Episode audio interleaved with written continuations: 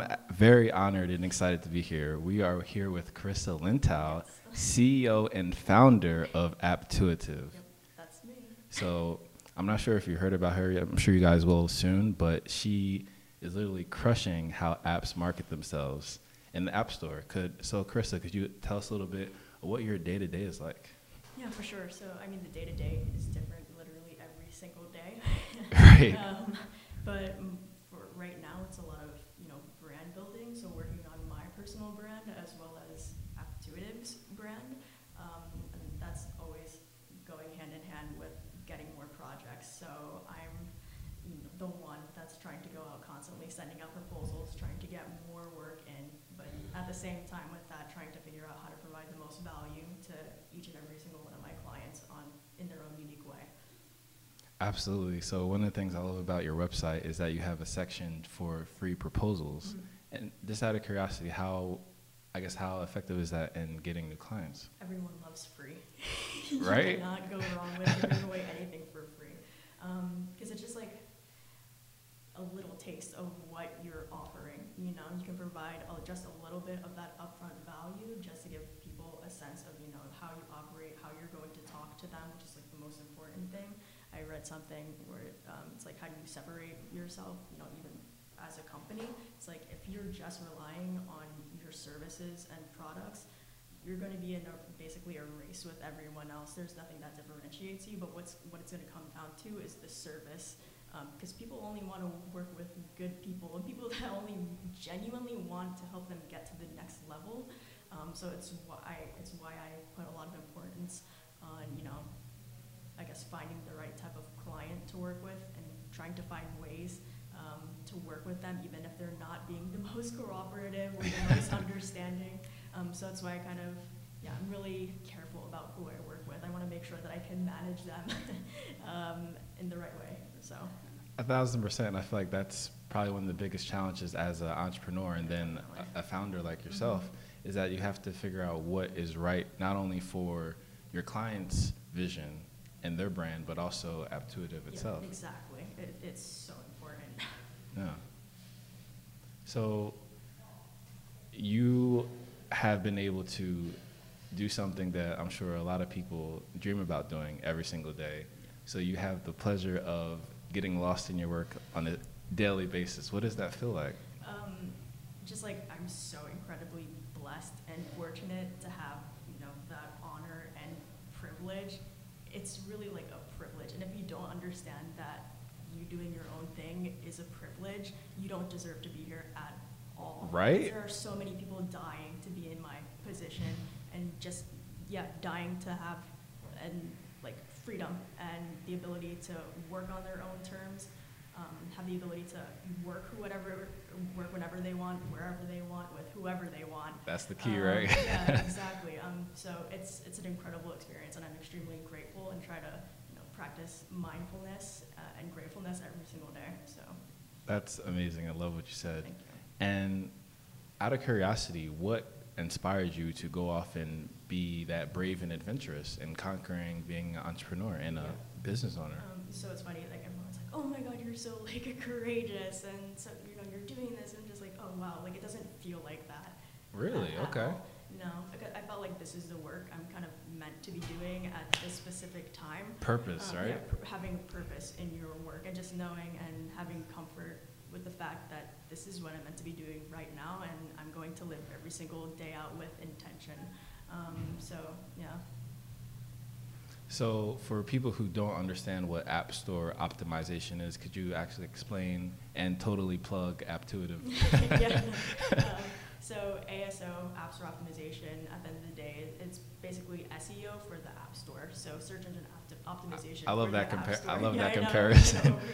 um, but yeah, that's the, the easiest way to explain it. So if you're typing in, if you're trying to look for a meditation app and you type in, you know, meditation in the App Store, it's my job to make sure, you know, that my clients or the apps are showing up within top ten or nice. They have the best shot at ranking for those highly competitive keywords that people are searching for. Um, so a lot of it, it plays off of, you know, trends in society. Like the better half of my work is meditation apps and dating apps. So, okay. Yeah, it's, it's really interesting to see how, you know, society uh, place into app store optimization, because seventy percent of app downloads come directly from app store search. Um, so it's, it's really interesting. There's a lot of like psychology, uh, marketing, branding, and a lot of fun things that just play into it. It's, it's really fun, like stopping grounds for Apptuitive and myself. So that's yeah, very interesting. Yeah, because definitely. I feel like whenever I download a new app, I usually see the ad in like Snapchat or Instagram, mm-hmm. but apparently you're actually more likely to download it if you just do an actual search. Yeah, exactly, because um, at the end of the day, it's, it's intent driven. So if you're looking to find something that you need, have a need for, like right now, like, oh, I need like a checklist app. I have so many errands to run right. today, and I want to make sure like I have everything set for the week. You, you're going to search for a to-do list app. Um, so, and then you're more likely to download it than, than you are seeing an ad, which you're not going to be, it's not showing up in the right context a lot of the time. You don't have the need for it right away. Um, so if that makes sense. Oh yeah, that makes yeah. complete sense, and very clever as well. So what has been one of the biggest challenges and or surprises being a, you know, an entrepreneur?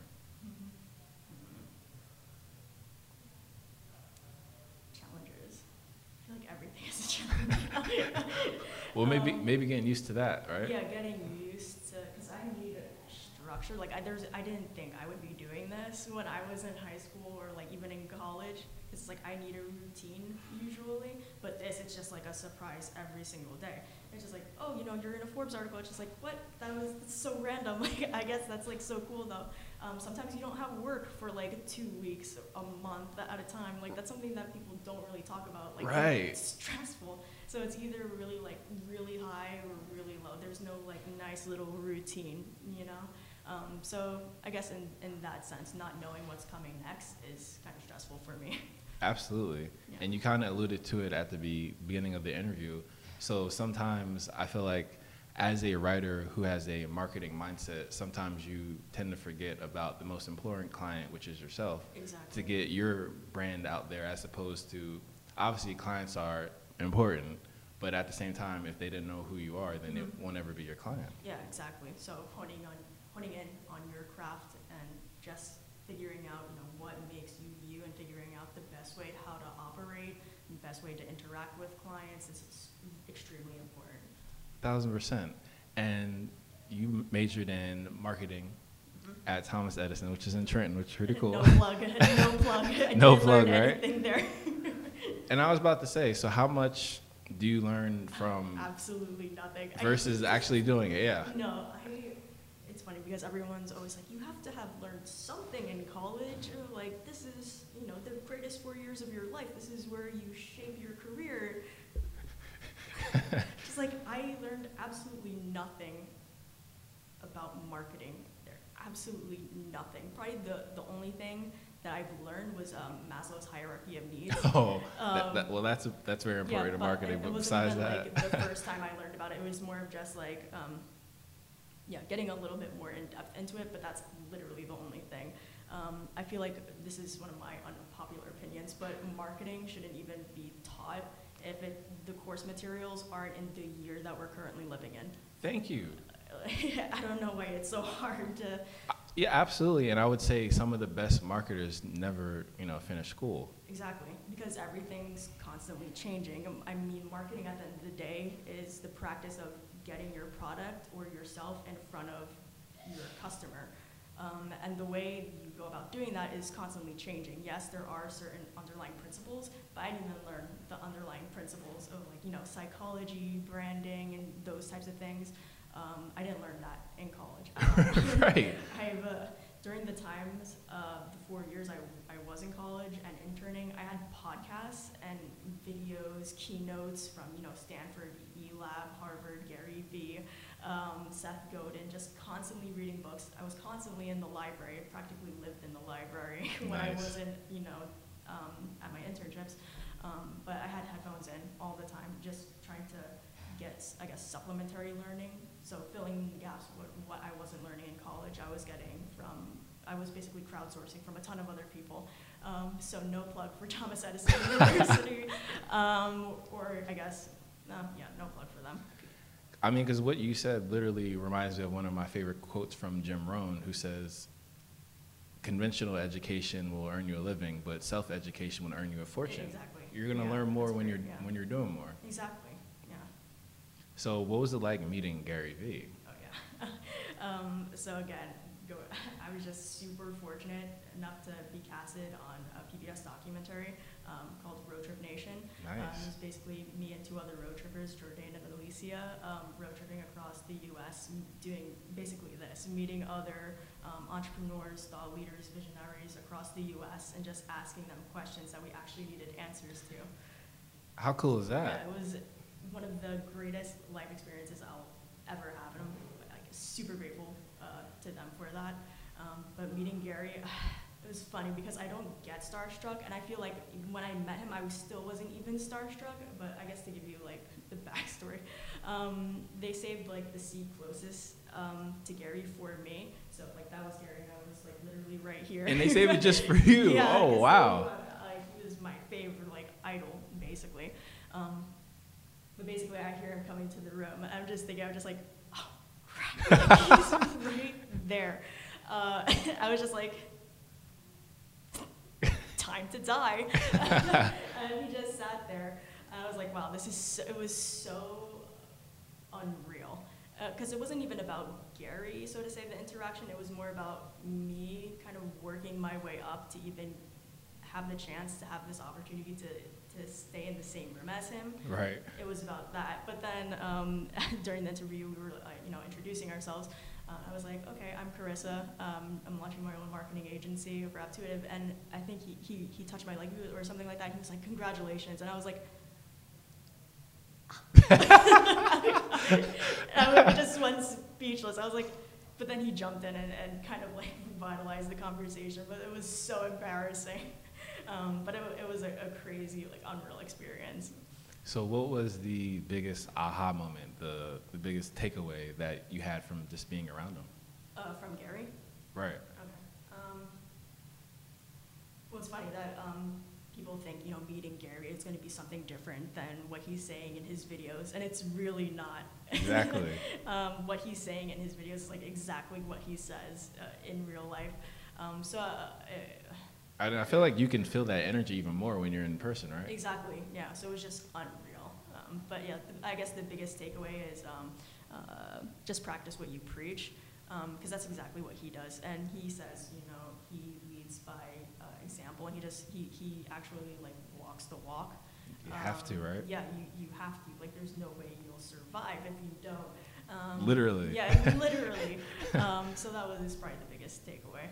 And like I, for me, I, watching those videos, so totally jealous right now. Like, like being, not not that he's like a deity or something like that, yeah. but but he knows what he's talking about, and you can actually see him walk the walk, and you can see the results on all his social media pages. So I guess, were you really inspired to get back to work after talking with him? Um, after the road trip, I definitely was. Like, I don't think I would even be at this point if it wasn't for a road trip, because I feel like, you know, meeting Gary, meeting all those other inspirational leaders, that really like kicked me to, you know, actually be like those leaders. Eventually, like I, I, I said on the show, that I want to go back as a leader, and I want, you know, people to interview me one day. So that's like a, a goal uh, that I that I really have in mind, and I, I want to uh, see it through. Um, so the biggest uh, takeaway from the entire trip was just, you know, um, if you don't do anything with the, with these experiences and like these like gifts that are given to you, if you don't do anything with it, like what are you doing? Like, you're here for a purpose. Um, so that was the biggest thing. Is just like, I want to. I want to be a leader. I don't want to be like just, you know, an agency founder, just be in it just for the profits, um, or just like, you know, my five seconds of fame, whatever that is. I want to have, I want to leave like a real lasting impact through the work. Absolutely, and yeah. essentially motivate other people. Yeah, exactly. In yeah. the process. And then you also had an interview with Forbes, which was pretty cool. You guys, I'll, I'll leave the link okay. in the description, because that it's an amazing article. So yeah. How did that even happen? Yeah, so this is like a pro tip to literally any entrepreneur. Mm-hmm. All right, guys, um, let's listen up. Definitely. um, so there's a site called HARO, if you've heard of it. I um, have not. Okay, cool. So HARO stands for Help a Reporter Out. So basically all of these reporters from high-end, you know, publications, Forbes, Huffington Post, you know, U S A Today, Business Insider, Um, they have these pieces that they want to work on, but they don't have any. They don't have the subject matter uh, expertise. So they're basically looking to, you know, talk with people who actually do know what they're talking about, so they they have the content. Um, so basically, like this podcast, so you have a theme in mind, but you need someone to actually talk from experience. That's um, brilliant. Yeah, exactly. So I was just scrolling through the email, and I saw, oh, someone was asking uh, for someone to speak on the topic of experiencing ageism in the workforce. Uh. Um, and so, you know, I reached out, uh, and I said, okay, hi, my name is Carissa Lintow, and these are the experiences that I went to, I went through. Um, I'm not sure if they'll be applicable for your piece, but, you know, if you're interested, like, feel free to reach out. Uh, anytime, I'm happy to, you know, sit down and talk with you. Um, and so she reached back out, um, and I sat down. I had a, a nice, like, Skype, forty-five minute Skype call with her. She's nice. An extremely genuine person, and we just had a, a great conversation about um, tech ethics, what I'm doing now, my plans are for the future. Um, so yeah, that's how I came across the opportunity. So highly recommend HARO to any entrepreneur or anyone looking to grow their personal brand. Wow, yeah. Thank you. Yeah, of course. One of the things I admire most about you is how much action you're taking, because it's, but it, it's critical, because I feel like in society, because of things like raffles and lotteries, people are like, oh, it won't pan out because it's like a one in a million chance, mm-hmm. or one in a billion chance, but that chance could be you. And the more you make a habit of taking action, the more likely that that luck will happen to you. Exactly, and that's like another thing I get asked a lot is, you know, what advice do you have for young entrepreneurs, struggling entrepreneurs? I, I bet you get that yeah. question once a week at least, yeah, right? Yeah, I do. I'm just like, literally just do it. If you have the means to do it, just do it. You know, I'm a huge uh, copywriting nerd and branding nerd, and, you know, Nike's uh, slogan, it's just like, one of the greatest slogans it's in the world. So simple. I know. I'm just like, yes, it's so good. So yeah. That's like mine. It literally, you just literally have to do it. Preaching to the choir here. So not only yeah. do I have stock in Nike, because I absolutely, really? I absolutely love Nike. I mean, it's been like up straight, like since the beginning. And it's a commodity. Yeah. Yeah. So we were actually talking off camera about some of our favorite copywriting. This this nerding out over copywriting and how much of an impact someone like David Ogilvy has had on, on you. Yeah, exactly. I mean, so we were talking about our, our favorite quotes. I, I, I yeah. found mine uh, from uh, David Ogilvy, uh, one of the, if not the greatest copywriter of all time. So, you know, one of my favorites is, the consumer isn't a moron, she is your wife. Because at the end of the day, that person, you know, your customer in the agency world, they're your everything. Exactly. They're, they are, they literally are your wife. Like, you need to take care of them. You need to, you know, talk to them, um, give them what they're looking for, go above and beyond their expectations. Um, so when he said that, like, literally not lying at all. But he's definitely one of the greatest, you know, creative minds and, and sellers to ever walk the face of the earth. Absolutely, and one of his philosophies that I completely subscribe to, and I actually have this on my website, josh waring dot com, right, is that he always talks about, he only works with clients that he actually uses. Yeah. So he was one of the, I would say, biggest reasons why Rolls Royce has the prestige that has now, because he used to market for them. But as soon as they made a change to how they construct the car, mm-hmm. and he wasn't a fan of it, he dropped them as a client. Oh, wow. And who, and who would drop, if you're, because he he actually started out as a entrepreneur as oh, yeah. well, mm-hmm. just trying to collect clients as much as you could. Yeah. And eventually, like you said, your work will stand out for mm-hmm. itself. But then to be in a powerful position to walk away exactly. from a, a brand like Rolls Royce is just very yeah, empowering. That's the ultimate goal, because, you know, yeah. people always want to work with who they can't work with. So that scarcity and the luxury effect of absolutely. You know, being able to work with a coveted agency, you know, like Ogilvy. Um, yeah, there's just like an incredible story that speaks a lot, you know, about his character and the actual work that he provided for his clients. So he's definitely a role model uh, of mine.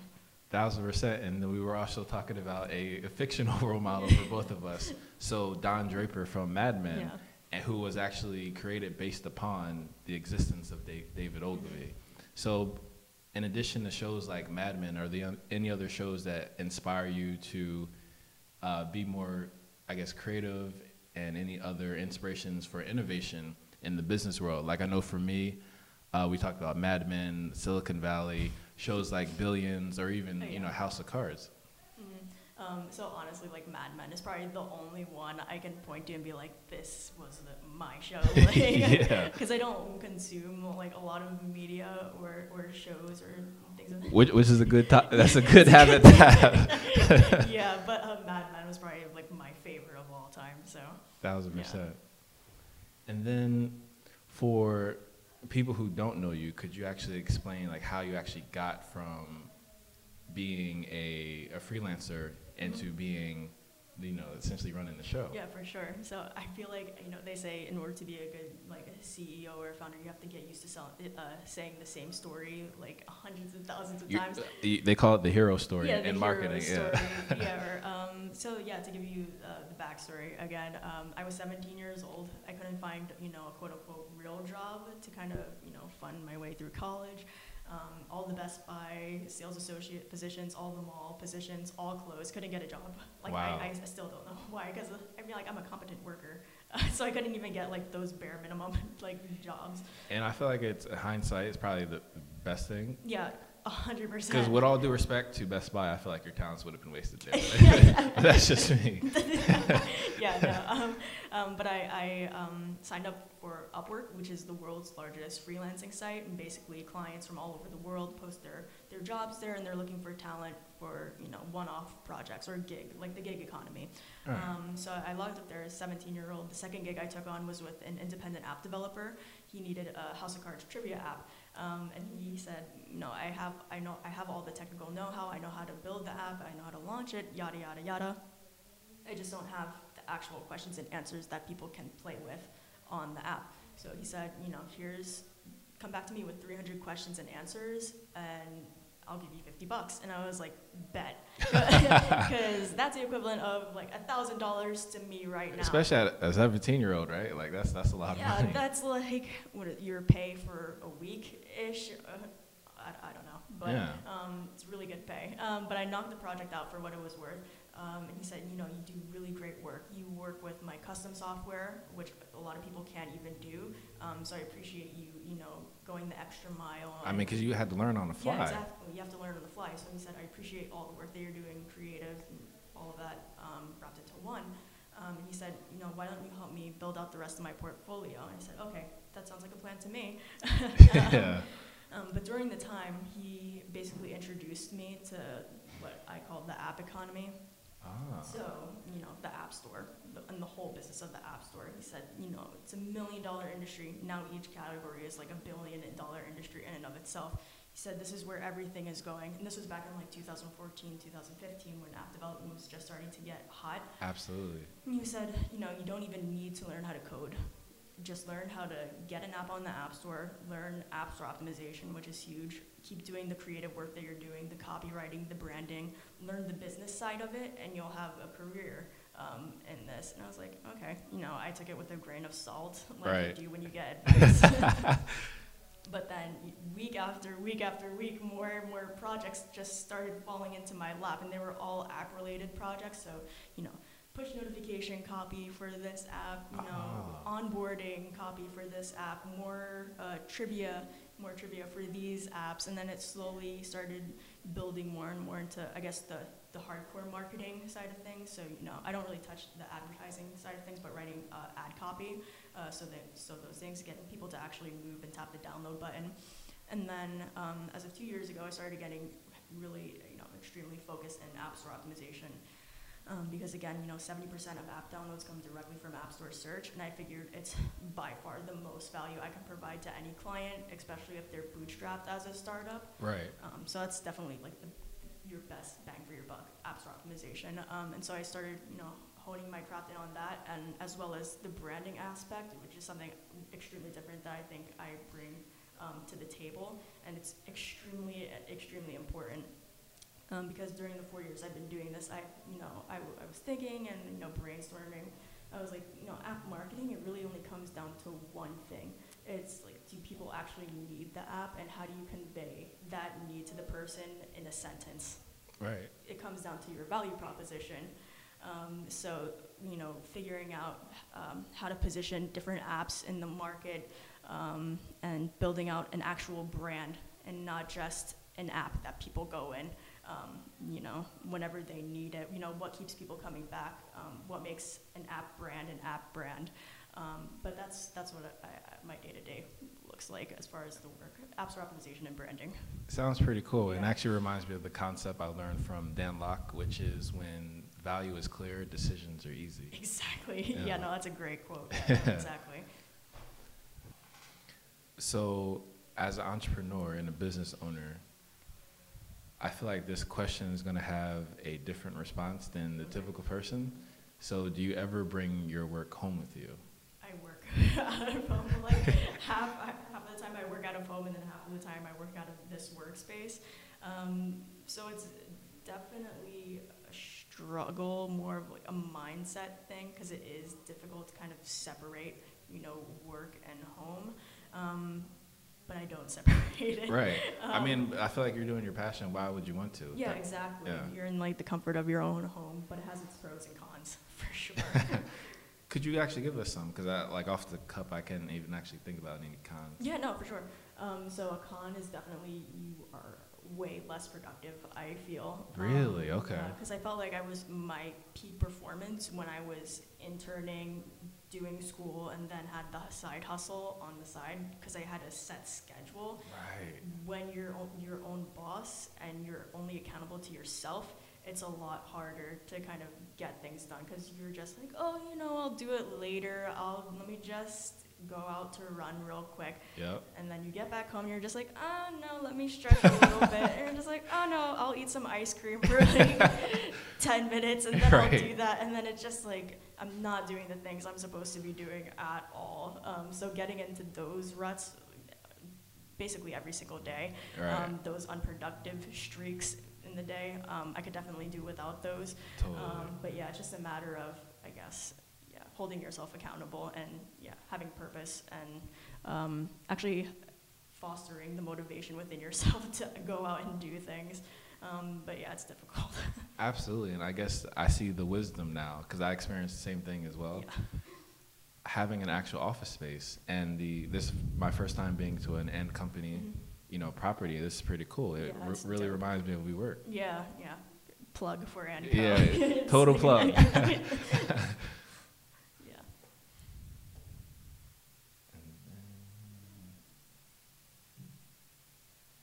Oh, so if you don't mind me asking, what was it like working behind the scenes of TEDx Chelsea Park? Yeah, for sure. Um, so I'm still working kind of behind the scenes for TEDx Chelsea Park. Plug for TEDx Chelsea Park. Plug for a future TEDx oh talk. My yeah, for my future TEDx talk. Um, no, but it's super exciting. Um, we're the first TEDx uh, event in the new Hudson Yards location. Oh, yeah, nice. So it's so cool. Um, June twenty-second. All um, right. We have a really great lineup that we haven't announced yet. Um, Sounds like a concert. It, no, it is. If you haven't been to a TEDx event, like definitely go check it. It's a lot different um, than actually, you know, watching a TEDx talk online. Being there, it's an experience in and of itself. Um, so it's been it's been um, really interesting being behind the scenes because you get to see, um, I guess, the boring parts of the behind the scenes event. You know, um, seeing the event organizer trying to put all the logistics together. Um, You know, even down to the tiniest things like the giveaway bag that people are going to leave with. You know, what companies are going to go I inside the giveaway bag? What do they want in exchange for putting a cookie inside of that? So it I had no idea there was a giveaway yeah, bag. Yeah. Okay. Um, so it's tiny things like that that kind of cultivate, you know, the, the entire experience in and of itself. You know, kind of working with people through their speeches because people have great ideas, um, but a problem, well, not a problem, but like a common thing. Uh, stumbling block that people have is just refining their idea to our point about like value proposition and communicating um, you know, what your value proposition is, the main idea behind what you're trying to get across, um, is just refining it down to one unique concept that you can speak to from your own experience and right. that um, you can provide value to the audience. Um, so you're not just like talking about, you know, Um, diversity and inclusion, just like everyone else. You know, what's going to make that speech actually good and unique to your specific experiences? Um, and you know, what what is the community going to take away from this? Um, so just yeah, it's really interesting being behind the scenes. You get to you have a lot more respect for the people who put on actual events because it's all volunteer based too, which is something I guess a lot of people don't know about. because um, I'm really passionate about volunteering and, you know, kicking back and, again, you know, mentoring and sharing what I've already learned with other people. Absolutely. Um, so, yeah, it's been an interesting experience, but I'm super, super grateful for it. So this hearing you talking about it, it sounds like you're totally prepared to give a TED Talk. And out of curiosity, if you were to give a TED Talk, what topic do you think it would be? That's a good question. Um, instilling kindness into the into the tech industry. It's so underrated. I know, it really is. Um, I don't know, because again, we were talking off camera, I feel like tech is so like an, an echo chamber. You get the same thoughts, same ideas, and it's just spewed um, in all different kinds of directions, and we need to give other people, underrepresented people that don't even know what tech is, a chance at, you know, their at-bat. We need to give them more opportunities. Um, but something I'm passionate right now is just preaching awareness about all the opportunities in tech, um, especially to, to little kids. I'll be going to, uh, I'm a volunteer at uh, Technologica's um, partnership with N C W I T and A T and T. Um, nice. So basically they go out um, and we have individual workshops to kids, um, not in the, the tri-state area, so they wouldn't have known about, you know, these opportunities that tech presents in the first place. Um, so it's, you know, meeting them where they are and being like, you don't have to go into tech, but this is where everything is shifting and it's good for you to, you know, know about this, and here are all the opportunities that are, you know, you have within tech, because it's not limited to just coding. Absolutely. Because it's really not, like, I didn't even know that what I was doing, I didn't even know my job existed. Right. These kids aren't even going to know that, you know, their job is not going to exist until another ten, fifteen years. Um, so just preaching awareness um, about all the different positions in tech, you know, what it means to be um, a good employee, a good leader, um, and just approaching tech at a more, uh, yeah, a, a kinder level, um, and not just using people for profits. Um, yeah. Because that's a whole other podcast. Definitely. And un unfortunately, a habit in the in the business world, especially when you get into the, the billions of dollars category, yeah, that's just kind exactly. of a practice, right? Yeah. And then, because you kind of alluded to it just now, so that's awesome that you're working with kids and developing their young minds, yeah, and concepting their exciting. minds. Like, I definitely wish like more people could actually experience that, yeah, because I feel like you're creating more entrepreneurs. Mm-hmm. Yeah, creating more entrepreneurs, and even at like at a basic level, not even about like entrepreneurs. Um, again, it's just about awareness and giving kids, you know, the confidence that they can do this. Um, they can have successful careers, because even that, I feel like that's something that's not even talked about. Right. Because like, a lot of people struggle, like they struggle. And a lot of, you know, jobs don't have the right work-life balance. Exactly. Yeah. And then, you know, another thing leading into that, it's kind of a separate thing, but, you know, they say um, the most important thing um, to a child's development isn't even their family when they're they're young. It's about their friends. Um, um, so talking to, you know, their classmates or friends as a whole and collective, and kind of empowering them to be like, this is a billion dollar industry, you know, you can get yours too. Like Evan Spiegel, like Mark Zuckerberg, yeah, they're all great, but like this is for you too. Right. So just, you know, talking more about like inclusiveness and diversity, and just preaching, you know, these opportunities are here for you if you're willing to take them and have the skill set for them. So it's something I'm really excited about. Exactly, and actually reminds me of Silicon Valley, like yeah. when you're working for another company, and then you can actually, so many people are founding and starting up after working on, yeah. on projects for these massive, mm-hmm. you know, tech empires. That's, um, it's funny because uh, that's the case for a lot of, you know, the top apps on the, the, top, the top charts. They work at, you know, Facebook, Microsoft, Google, and then they have a nice little side project on the side, and they use the, their salary money to start funding into their exactly. own thing, and then they're like, I gotta dip. Like, I'm making like millions of dollars on my own just by this one app. Absolutely. Yeah, so it's, it's an incredible time to to be working in the, in the tech space, to say the least, and to be alive now. Yeah, and be alive. Because like how you alluded to earlier, like during the the Mad Men era, mm-hmm. you know, tech you know technology wasn't where it is now with social media and the internet. So imagine those you know those admin Mad Men during at this time, or you know, exactly. things like that. I mean, there's that, and then kind of a separate topic of the topic of health and fitness, about how we're so aware, you know, we're not eating, you know, McDonald's, like, and the Mad Men ever, we're not smoking, we're not Or doing, drinking every or, five Yeah, minutes. exactly, drinking at every meeting. I couldn't imagine drinking in a meeting. Like, that's insane. I mean, your liver's getting to work out. Yeah, exactly. um, but yeah, so we're really, um, we're doing things in our best interest. You know, so to say, I feel like people have a, a really, you know, bad outlook on the world. It's just like, the world is a terrible place, all these killings, murders, blah, blah, blah, but like, we're doing a lot better. Like, just focus on yourself, um, and, you know, start seeing the world through a positive Absolutely. point, and it'll work wonders for you. Like, it really will. A thousand percent. Just to consciously see things positively, because I feel like, unfortunately, people have a problem facing the truth, which is why they have such a pessimistic outlook. Yeah. But if you have a, a positive spin on the truth, mm-hmm. it's kind of like spiritual armor. Like, exactly. It's just like, oh, this is the truth, this is the reality, mm-hmm. and this is what I'm capable of in this reality, and possibly even more. Exactly. So just working on self-improvement and striving to be, you know, a better version of yourself every day. That's like my my screensaver. Awesome. on your way oh, I definitely want to see that. um,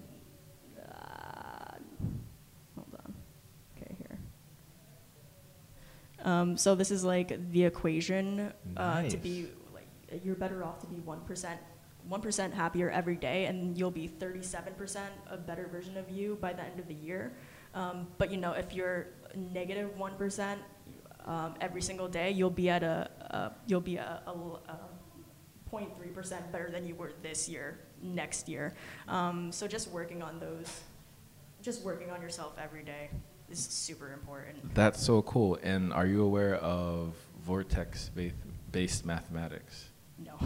So this actual equation, it kind of illustrates that point. So when you get to the the answers, so three, uh, thirty-seven point eight. Mm-hmm. So three plus seven is sorry. No, no. It's three three plus seven is ten, mm-hmm. and then plus eight is eighteen. So it's anything that's three, six, or nine that equals to three, six, and nine.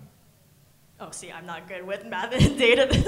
And the thing is, I'm I'm terrible at math as well, but it's the only type of math that makes sense to me. No, but that's so cool, though. Yeah. yeah. So one of the cool concepts that you educated me on was the difference between marketing and advertising and branding mm-hmm. in the Apple App Store versus the Google Play App Store. Could you let everyone know the int the cool intricacies, and don't hold back on your nerdiness? Just, you know, just let it fly. um, well, I guess. At a basic level, Android products are priced extremely low, mm-hmm. um, so they're able to capture, you know, a lot more of the worldwide market.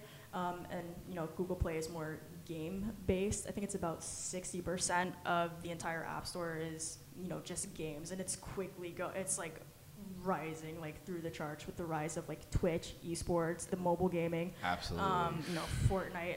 It's just incredible. Like, talk about jobs that didn't exist fifteen years ago. Like, the people actually playing video games that could have had careers now. Exactly. Um, so that's kind of like the Google Play. But my, I, I guess my personal favorite. Um, I, I can market well on, bo on both. Um, App well, stores. you know, obviously. Obviously. um, um, but I feel like the Apple App Store is really more focused on branding mm-hmm. um, as a whole, and you know, making sure you're offering the most premium uh, product to your users and the people that are going to be actually using the app, which is why um, you know, uh, apps on the App Store are typically, you know, higher priced.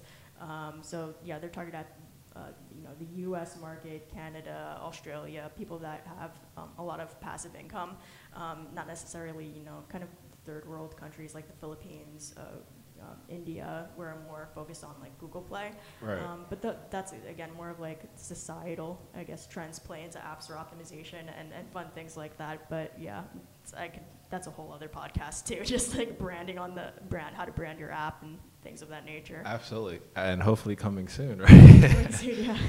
So you actually reminded me of a question that I wanted to ask based upon the Huffington Post actually came out with a study like two or three years ago, saying that in three to five years from then, there were going to be three to five billion more people on the internet. Mm-hmm. So thinking about countries like developing nations, as you said, I'm sure all those countries are going to be seeing a lot more people online. Mm-hmm. So and thus you'll see a lot more people needing apps. Exactly, a lot more people needing apps, and especially, you know, the people in those countries, they're not going to be developing apps to monetize people. Right. They're not going to be developing social networks or, you know, very fluffy apps where they're just looking to make a quick buck off of you.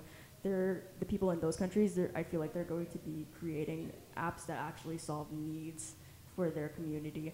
Um, so I guess in that sense, uh, it's it's extremely important that they know how to go about, you know, the whole app economy, you know, apps for optimization, learning how to grow a community for this app, and just learning the business fundamentals of app marketing, um, especially for those people. And those people aren't, you know, unfortunately, they're not going to be the ones that these huge agencies want to work with, that Absolutely. these consultants want to work with, because at the end of the day, it's just like, it's just some guy from the Philippines. Why should we care about him, as opposed to, you know, these apps that are already making billions of dollars? Ob money attracts money, you know. Exactly. They're not gonna. People aren't gonna, you know, want to help these people out. So, you know, going hand in hand with like my the kindness mindset that I want to start, you know, injecting into tech more. It's just like we all need to be um, mentors and just share the knowledge that we have at like a, a very, very basic level. Absolutely, and then everyone, you know, can come up together. Like obviously you already have a, a multi-billion dollar head start. So you can at least, you know, share a little bit exactly. of knowledge. Because imagine, you know, I could totally see you working with an app developer who is in developing nations and has an app for people there who can find clean drinking water or even food like that. Like how, exactly. how awesome would that be? It doesn't even cost anything. Right? It's just a thought. It's knowledge. At the end of the idea, like ideas are priceless. That's why I don't charge basically for consulting, because I have worked, you know, on those types of projects before. People that didn't have any money. Just like, who am I to charge you? You just want to do good for yourself. Like that's it. So yeah. like, why should I not share the knowledge? Like, why should I charge you? That's why I don't understand. Like that's another reason why I do the free proposals too. So it's just like any bit of help that I can give you. Like I will go above and beyond to kind of do that for you. Yes, it has bitten me in the butt so many times, but you know, I'd rather go that way than, you know, charge two hundred dollars an hour for consulting.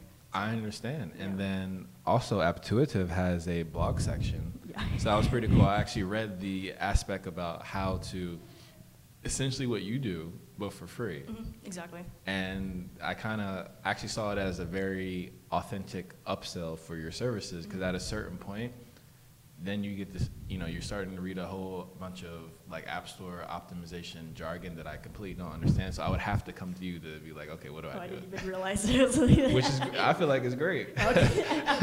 I mean, that's definitely another like huge selling point, but yeah, I want to start, you know, developing a lot more content, because that's definitely, that's another like struggle I'm going through right now is like, uh, I know I'm a good writer and uh, people compliment me a lot for like the writing that I do, because it is helpful to a lot of people, but it's just, you know, dealing with the everyday clients, sending out proposals, having to deal with like the money and that type of Absolutely. like the grind, so to say. But so I've been like letting the content Uh, take a backseat, but I need to start picking it up. But yeah, that's something I want to do is start developing out the, the blog a lot more, so putting down marketing tactics that people can actually use and see results from, um, and then also, you know, speaking more towards um, the kindness approach that I want, you know, I want to see more in tech, um, those issues that um, that people don't really want to talk about, because um, again, like people are really, I guess, um, upfront, uh, not upfront, but like very careful about being an agency and very saying cautious, certain things. Yes. I'm just like, if you're being turned off by the idea of, you know, kindness, I don't want to work with you in the first place. So you're making my job a lot easier anyways. Exactly. So, um, yeah, content is something I definitely need to get back into more. Hopefully, because she has a lot of great content. So. So out of curiosity, from your expert perspective, you're in the, you're in the captain's chair, right? Okay. Where do you see the app industry going in the next three to five years? Okay, I know yeah. you probably get this question like all the time. No, not really. Um, but it, I mean, it's been it's been like this ever since it started. So I mean, once you see a trend, it's obviously gonna start staying like that for a while. You're, I don't see our phones going anywhere anytime soon. Apple, Google, Facebook, exactly. Netflix—they're all behemoths. Like it's gonna be a matter of, you know, them innovating on different devices. But I mean, we've had our phones for what? ten, fifteen years now. It feels um, like so long. It, it is long. So, you know, you see A R, V R, um, wearable tech.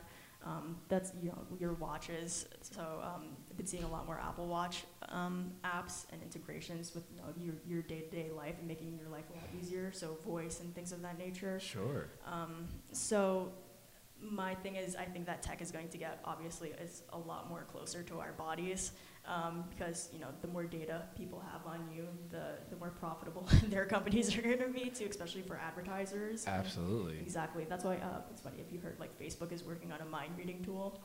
Yeah. That's terrifying. It's terrifying.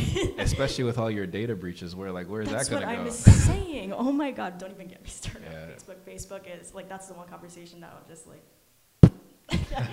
um, but yeah, um, yeah. I mean, uh, our devices will start getting a lot closer to our bodies. Um, the app economy will, you know, uh, gaming will still be going, I think, but you know, more of the health and fitness apps are going to start popping up even more. Um, the the um, the intersection between health and technology. That's where I think the the biggest play is. I could um, definitely see that, especially with V R, and even when eventually it becomes more. Uh, mass production in terms of hologram technology, I feel like that's is definitely going to go there. Exactly. So um, yeah, the health and fitness is going to be big. Aside from you know just the gaming industry, because it's the only they say that you know the things are, that are inevitable in life are taxes and death. um, yeah. So we're going to try to prolong death for as long as possible, and that's where you know the health and fitness category of the App Store is going to come in. Thousand percent. Um, yeah. So I guess that's my.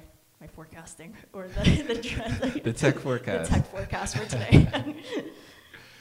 oh, I just had a question, and it slipped my mind. Oh, yeah, go for it. You know, thing. Uh, wow, what was it? Um, wow, I hate when that happens. I know, right? That's the worst. I think it had to do with. Obviously, oh, there we go, here we go. So uh, around the corner will be five G networks. Mm-hmm. And do you see any, I guess, growth or expansion because more data would be allowed through for, I guess, downloads and, and whatnot? Uh, I have no idea. I mean, I was just curious. No, no, I have no idea. Like when it comes down, that's, I guess, uh, uh, a weakness of mine is like I don't understand like the really technical side of tech.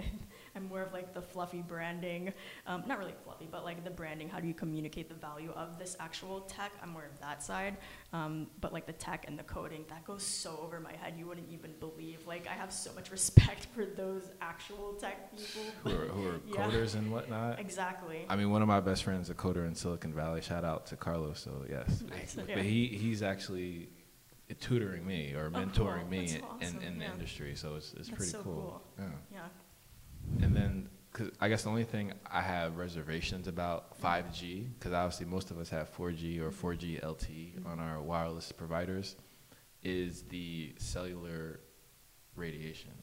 Apparently it's amplifi amplified on that, so I'm not necessarily, you know, running to the hills to get the, the five G. Yeah, that's another thing too, I mean, going into health and fitness is that people are aware of like the bad things of tech, so I mean, we have to know our limits. At some point, that's another thing where like ethics come into play, because it's like you're frying these people at the expense of you know more data being like exactly. thrown in their face. So it's like you know, where do you stop? That's the biggest thing I guess with tech, because people always are like you know move fast and break things, um, yeah. but like keep innovating, keep innovating. But when do you stop? Like there's no there's no one or there's no set rule book that Apple or Google have where it's like that's not okay. Right. Um, so. That's something, a passion of mine, of me personally, after I, I do want to sell Apptuitive and move on to do uh, other things, is that's, uh, um, so, uh, tech ethics is something I, I want to, you know, get my hands in. Uh, Definitely, so. That would be pretty cool. Yeah. yeah. And I, I think of places like CERN, like even though it's so cool in terms of the concept. It's terrifying. But, you know, I don't want like you guys to create a black hole by accident exactly. and be like, oops, sorry, and you can't really take I'm it just back. Like, I see that. I'm just like, why do we even need to do this in the first place? Because it's like Atlantis two point oh. Like. Yeah, I know, but it's just like, why? We have so many problems that need to be directly addressed now, and you're just, I guess, so focused on innovation just for the sake of being focused on innovation, just for the sake of having an innovator title or, you know, being compared to the next Elon Musk. It, it, it, with yeah. tech, it's all coming down to status. Definitely. Um, and, you know, being the C E O, being the founder of the next big thing. Being uh, Gavin Belson. Exactly, right? Gavin Belson. Going down into the history books for being yeah. the innovator of this big thing. But it's just like, do we really need this right now? No. I mean, that's that's a great question. I, I get a lot of flack from my friends, especially my friend Carlos, who is a big lover of NASA. Okay. But I'm like, if NASA's budget actually went into underwater exploration, because I'm not sure if you noticed, but over ninety percent of the world is underwater. Mm-hmm.